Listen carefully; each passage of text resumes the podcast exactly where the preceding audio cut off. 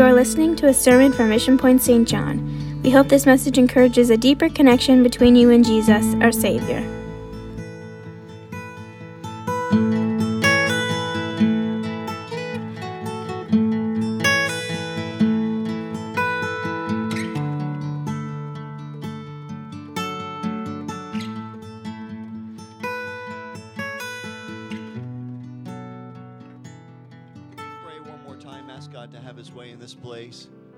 Are so thankful for everything that you've already done in the service. We thank you, Jesus, for, Lord, for your word. God, we thank you, Jesus, that we can sing your praises here this morning. God, with freedom from our ability, from our choice here today, Jesus, we choose to praise you. We ask right now that you would speak to each and every heart in this place. Let your will be done in our lives. In Jesus' name, amen. Amen. You may be seated.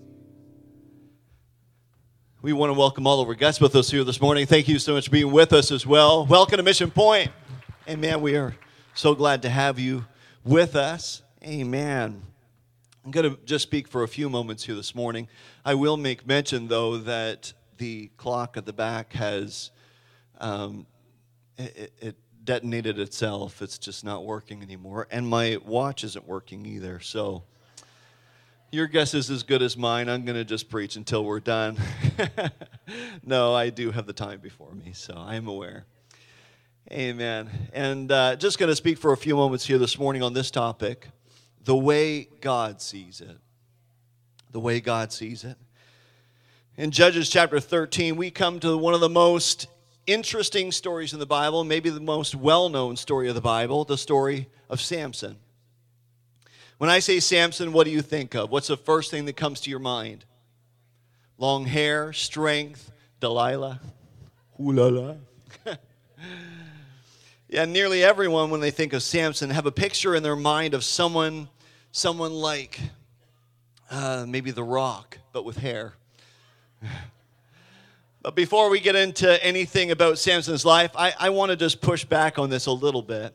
If you know anything about the details of the story, you know that Delilah, underneath the pressure from the Philistines, the enemies of the Israelites, was obsessed, literally obsessed, with learning the secret of Samson's great strength.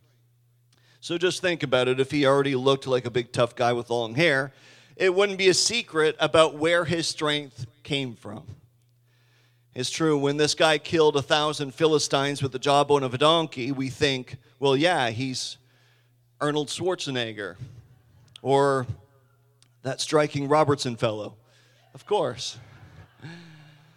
But in all reality, if it was a mystery where Samson got his strength, then we're going to realize that it had nothing to do with him if it was such a secret.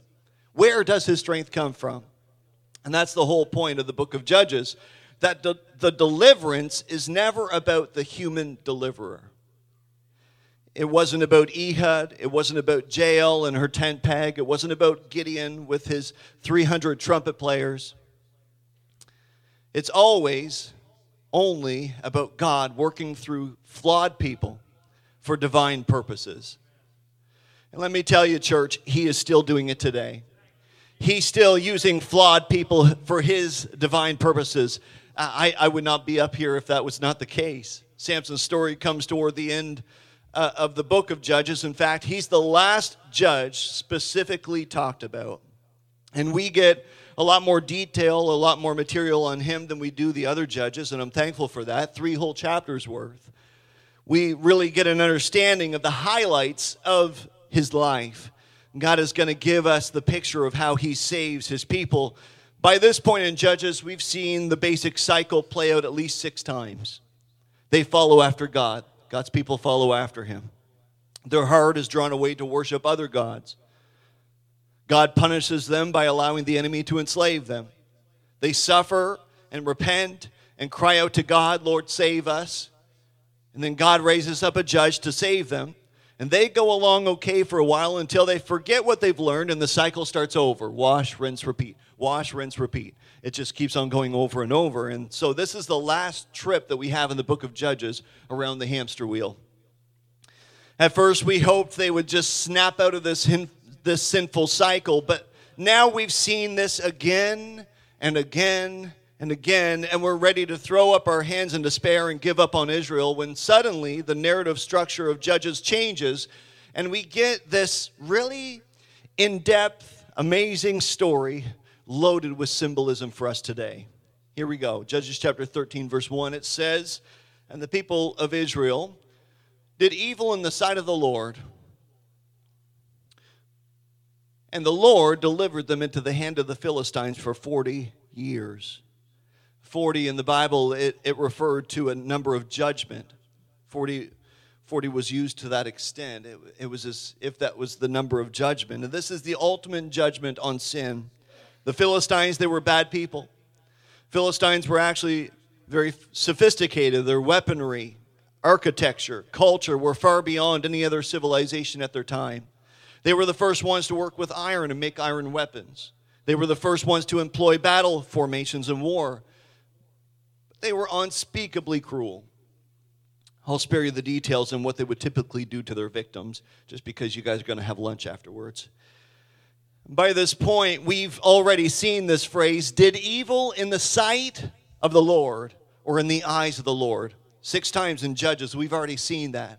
Did evil in the eyes of the Lord. Take notice of that, it's important. As we go through the rest of Judges, I want you to pay attention to how often something is said about eyes or sight. When Samson sees a beautiful Philistine girl, he tells his dad, Get her for me, for she is right in my eyes. How many of you dads have had your son come to you and say, Get her for me? That would not work in today's society, I can tell you that. It says it again in chapter 14, verse 7, that she was right in Samson's eyes. Then, when the Philistines do capture Samson, what do they do? They gouge out his eyes. I know, gruesome. When Samson prays to God to be, uh, prays to God to be with him one last time, that God's strength will return to him one last time. It isn't so that God will be glorified. Samson prays to God that he will give him strength one more time so that he can be avenged for his eyes. And after Samson's death, you get the statement that really sums up all of Judges. Judges chapter 17, verse 6. In those days, there was no king in Israel. Everyone did what was right in his own eyes. And what's the point of this? Well, again, the book of Judges in general and the story of Samson in particular is intended to answer a fundamental question for our lives and for our culture. And the question is this Who gets to define sin? Who defines what's right and wrong? You know, that was essentially the first temptation that Satan gave to humanity. Way back in the Garden of Eden, Satan slithered up to Eve and said, You know why God doesn't want you to eat from that tree, right? It's because that tree is the knowledge of good and evil. And look at the language that Satan uses in this context. After seeing all this about eyes in Samson's story, this will blow your mind. Genesis chapter 3, verse 5. For God knows that when you eat of it, your eyes will be opened, and you will be like God, knowing good and evil. And so, when the woman saw that the tree, saw that the tree was good for food, and that it was a delight to the eyes, and that the tree was to be desired to make one wise, she took of its fruit and ate, and she also gave some to her husband who was with her, and he ate. Then the eyes of both were opened. And they knew that they were naked, and they sewed fig leaves together and made themselves loincloths, made themselves coverings.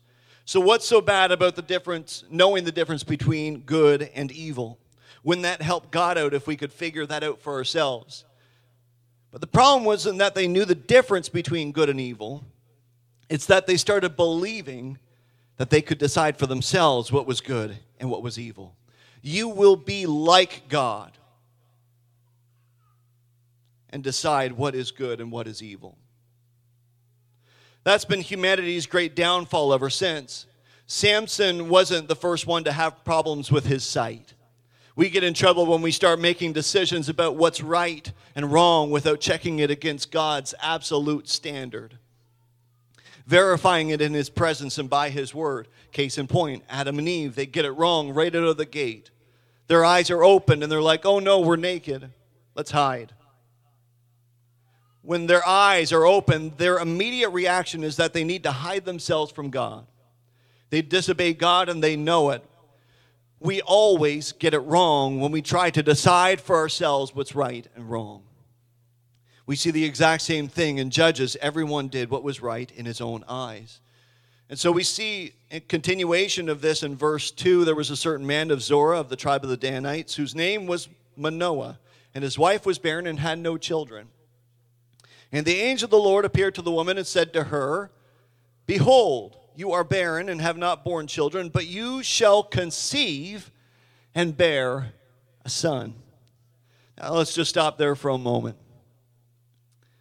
Let me make some crucial observations about our salvation from these verses. First, notice what's missing between verse 1 and verse 2. There was no cry of repentance from the people. If these people are going to be saved, it's not because going to be because God waits on them to seek him. He must seek them. And second, this is the first time a judge is promised before birth. You see, with every other judge, God raised up someone who was already alive and said, I'm going to use that person. It's as if God is saying to them that the person he's going to use to save them this time, the one they need, is not someone from among them that he will just make stronger. He's going to have to start from scratch. And thirdly, this promise is given to a barren woman. He could have chosen anyone. Barrenness in those days was the ultimate devastation of a woman. The society was agrarian, which meant that the more sons you had, the more workers you had for the firm, and thus the more income you could generate for your family. I come from big families on both sides of my family. The Greenslades, my mom's side, she had she had uh, nine brothers and sisters. My other side, they had 14 in all. And they knew what it was like to work the farm hold them at a school to work the farm. They needed them. For the nation itself, its economic and military health was completely dependent on many children being born. And so the women who had lots of babies, they were like heroes, praised. But women who couldn't bear children were seen as useless. Terrible outlook, I know. And she's not just seen as useless, she's also anonymous. We are never told her name. We know the dad's name, Manoah, but Samson's mother is only referred to as the woman. I believe the author is intentionally painting her as obscure. And verse 4 gives us a hint that she may not have been an especially religious woman either. The Bible tells us, the angel tells her, she must not eat anything unclean. If she was a devout Jew, an observant Jew, that would have gone without saying. Here's a lesson about salvation it is so important.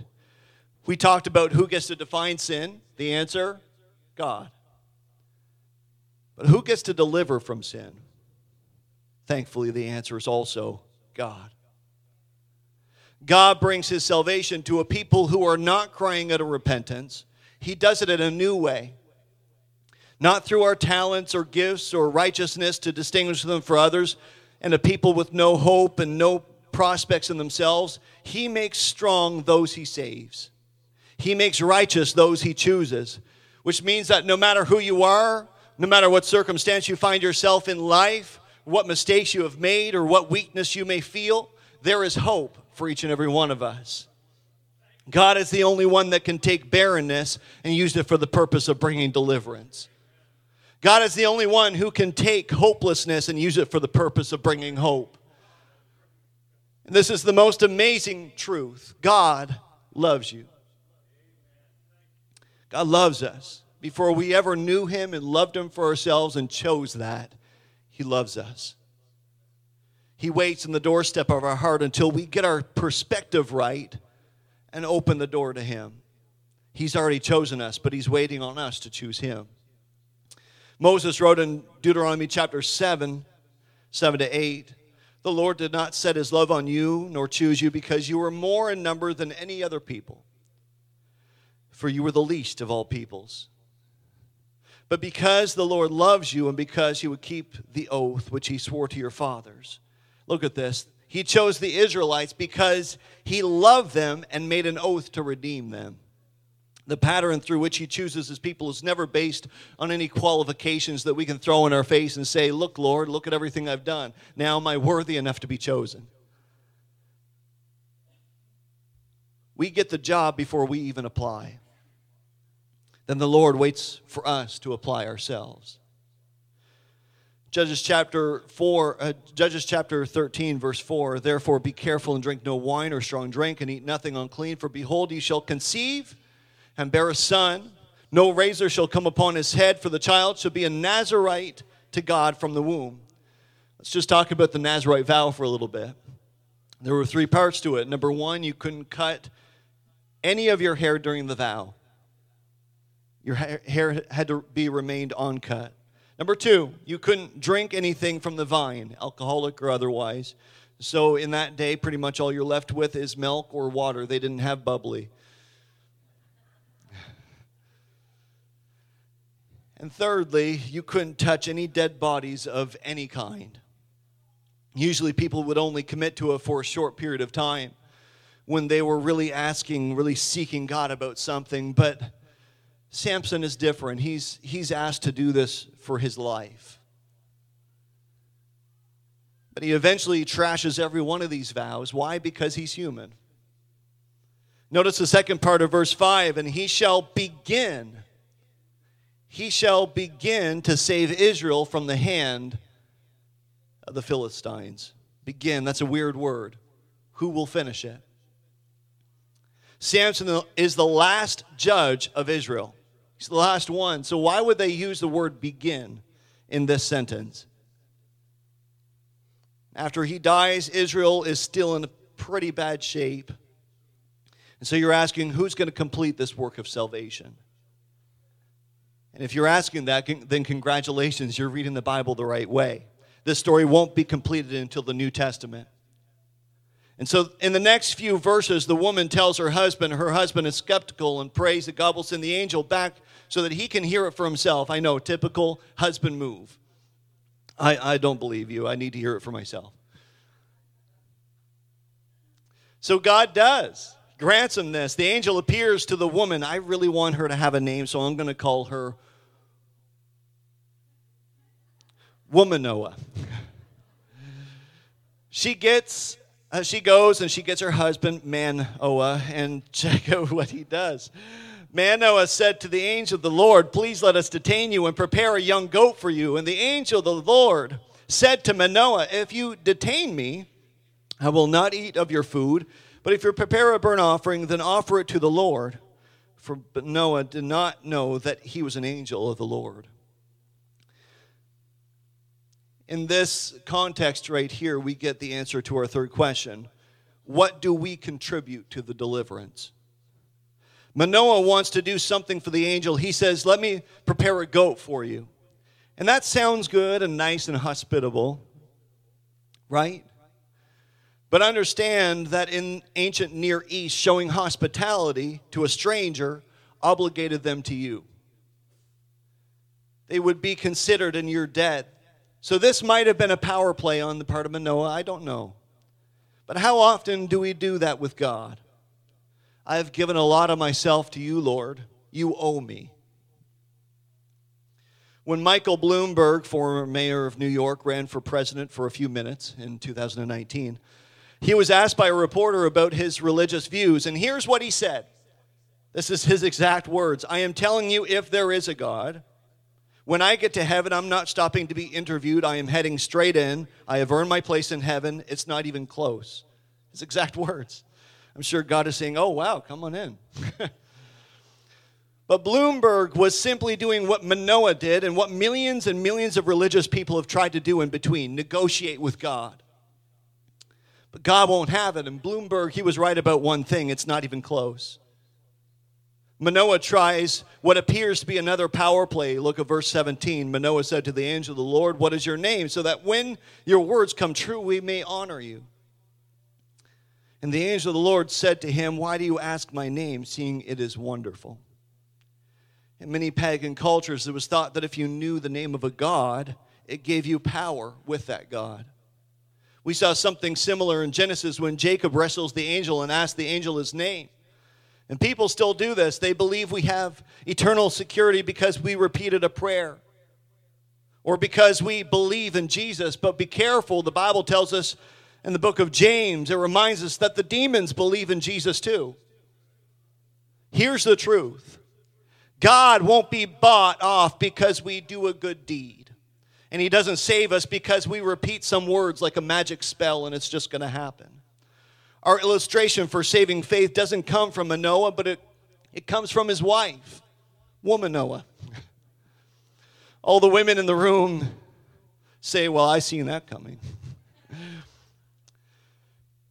In verse 19, it says So Manoah took the young goat with the grain offering and offered it on the rock to the Lord, to the one who works wonders.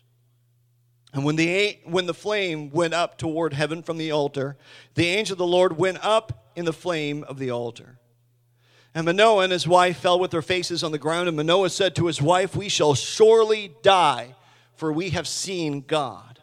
But his wife said to him, If the Lord had meant to kill us, we would not have, he would not have accepted a burnt offering and a grain offering at our hands, or show us all these things, or now announce to us such things as these.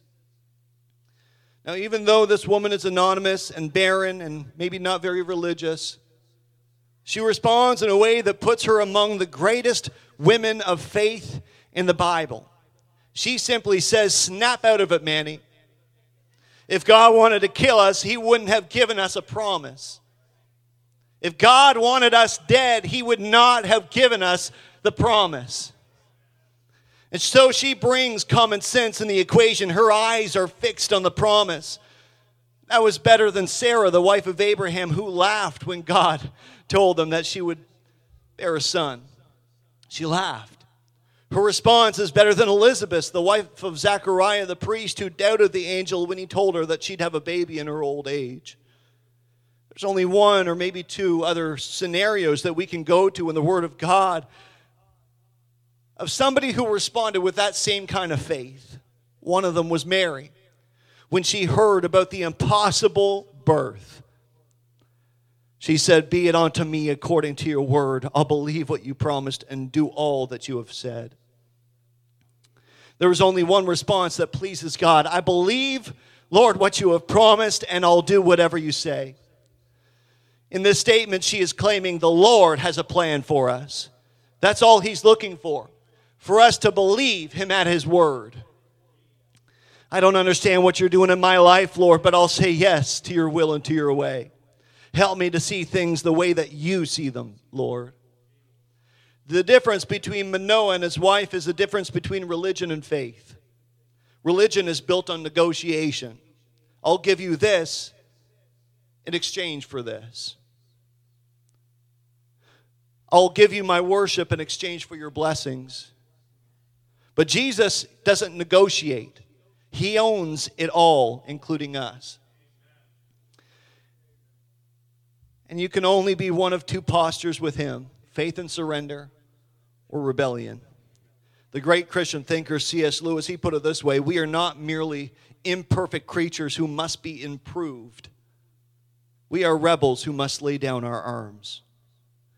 Jesus doesn't come into our lives to help us live our best lives now. He comes to take over. We don't have anything to negotiate with anyway. We are like Manoah's wife. We are barren.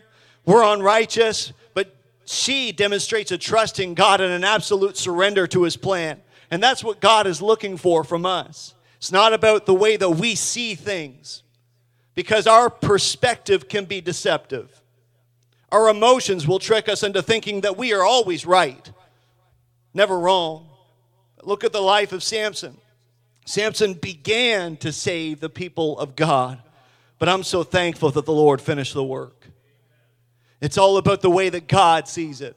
He has created and established the heavens and the earth, formed galaxies upon galaxies down to microscopic matter. He formed humanity knowing full well we would need rescuing. And so he made a plan all for the intent of working out his salvation for us.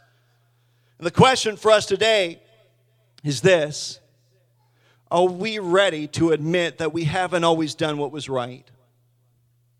We at times have done what is evil in the eyes of the Lord. We have lived by what is right in our own eyes. Our deliverance comes only by following God's plan. Acts chapter 4, verse 12, it tells us that salvation is found in no other name. Only by the name of Jesus are we saved. You can look if you want to, but you will find that He alone is the Savior. We can't bribe God and put Him into our debt. We can't control the Lord and put Him into our power. We can't negotiate with Him and work out more favorable terms of surrender. We can only offer God our absolute surrender. We have problems with our vision at times. We don't always see right. Sin binds you and then it blinds you. And if we read the rest of the story of Samson this morning, we would see that unfold in his story. Binds you and then blinds you. God knew we wouldn't always see eye to eye. But because of the Lord's favor, because of his mercy and grace, we have received everything. And so we live with the conviction that we have been rescued, but we are not entitled. The way God sees it, we are his people, the sheep of his pasture. And because we are flawed, imperfect people, we would get ourselves into trouble. We think we know everything at times, but we don't. We think we can do it all on our own, but we can't. We think we don't have a seeing problem with the way that we view ourselves, the way that we view the world, the way that we view others. But we do. And the prescription needed to correct the problem with our sight is to get insight from the Word of God. Hebrews chapter 4, verse 12 says, For the Word of God is quick and powerful sharper than any two edged sword, piercing even to the division of soul and spirit, and to the joints and marrow, and is a discerner of the thoughts and intents of our heart. That's what the Word of God does. And that's why so many people shy away from it when they feel like maybe they're not on the right track. Because they don't want that two edged sword to come down on their life and begin dividing things from what's right and what's wrong from our thoughts and the intents of our heart to His will. If I could have the music come back at this time, I told you I wouldn't be long. I'm going to wrap this all up with a pretty bow and put it underneath the Christmas tree.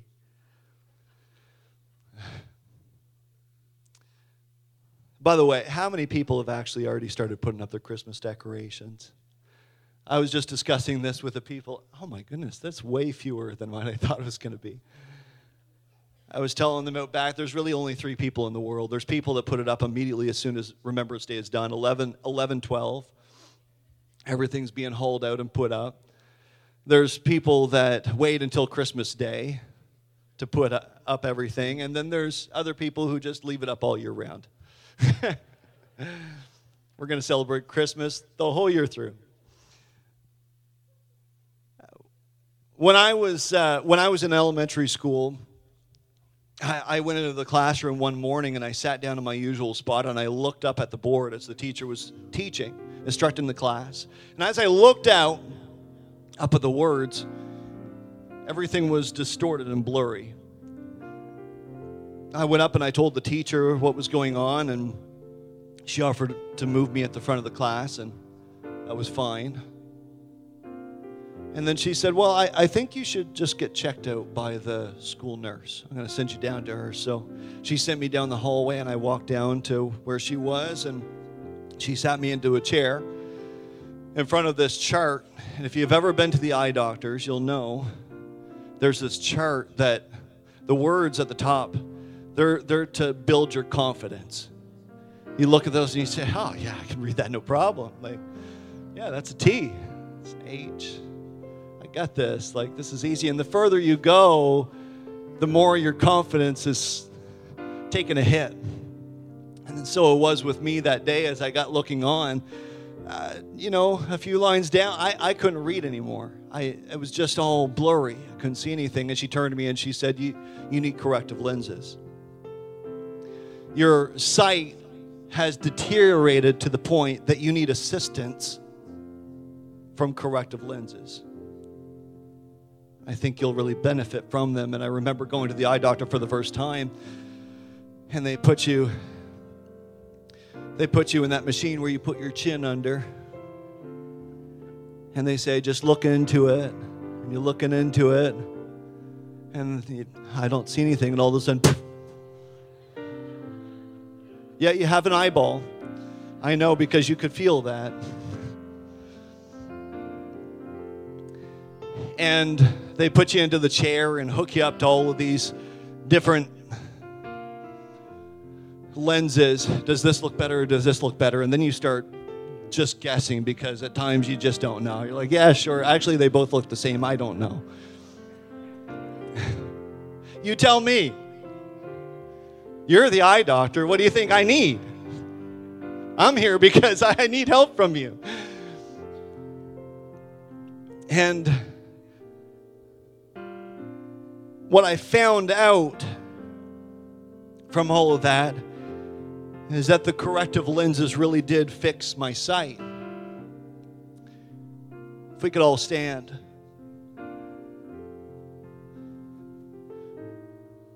The only thing that will give us 2020 vision today in this world, in our lives, is the Word of God. It, it is the thing that discerns and decides for us what is right and what is wrong in our life, even when we get ourselves off track. You may have come into this place today thinking everything was absolutely fine, and lately, but lately you've noticed that your eyes have lost focus on the promise. The Bible tells us that His Word is a lamp unto our feet, a light unto our path. It lights up the way that we go. We can't afford to shut off that light. Sometimes we shy away from God and His Word because we'd rather not know. We don't want to know what's in front of us. We don't know, want to know what God is going to highlight in our path. We'd rather be left in the dark. The truth of where we are spiritually is, is better left unknown. And so we just don't dig in like we should. We don't pray like we should. We don't connect with God like we did. That's not the way that God wants it. That's not the way that God sees it. Isaiah prophesied that Christ would come to a people that he would speak to, but they would not hear, show them things, but they would not see. But there would come a generation, there would come a people who would see and who would be open to hear God's words. Luke chapter 10, verse 23 and 24, Jesus turns to his disciples and tells them, privately, blessed are the eyes which see the things that ye see. For I tell you that many prophets and kings have desired to see those things that you see and have not seen them, and to hear the things that you hear but have not heard them. We stand in a precarious place here this morning on the threshold of hearing the promises of God and holding them dear to our hearts, but it's within our ball court, it's in within our sight to see. King David wrote in Psalm 123, verse 1, he wrote, Unto you I lift up my eyes. O you who dwell in the heavens, behold, as the eyes of servants look up to the hand of their masters, and as the eyes of a maid to the hand of her mistress, so our eyes look to the Lord our God until He has mercy on us. And so, here this morning, I'm going to invite all of us to come as we open up this altar and begin to sing praises to the Lord. That He would help us this morning, that if we ever have, or if we presently are, into a place that we don't quite see as clearly as we used to see, and maybe our sight for God, for us, for the world, for others. is mixed up, it's blurry, it's distorted. That He would apply the corrective lenses of the Word, give us His insight so that we can see the way that God sees. Thank you for joining us today. If you want more information, connect with us on our website at missionpoint.ca. God bless you.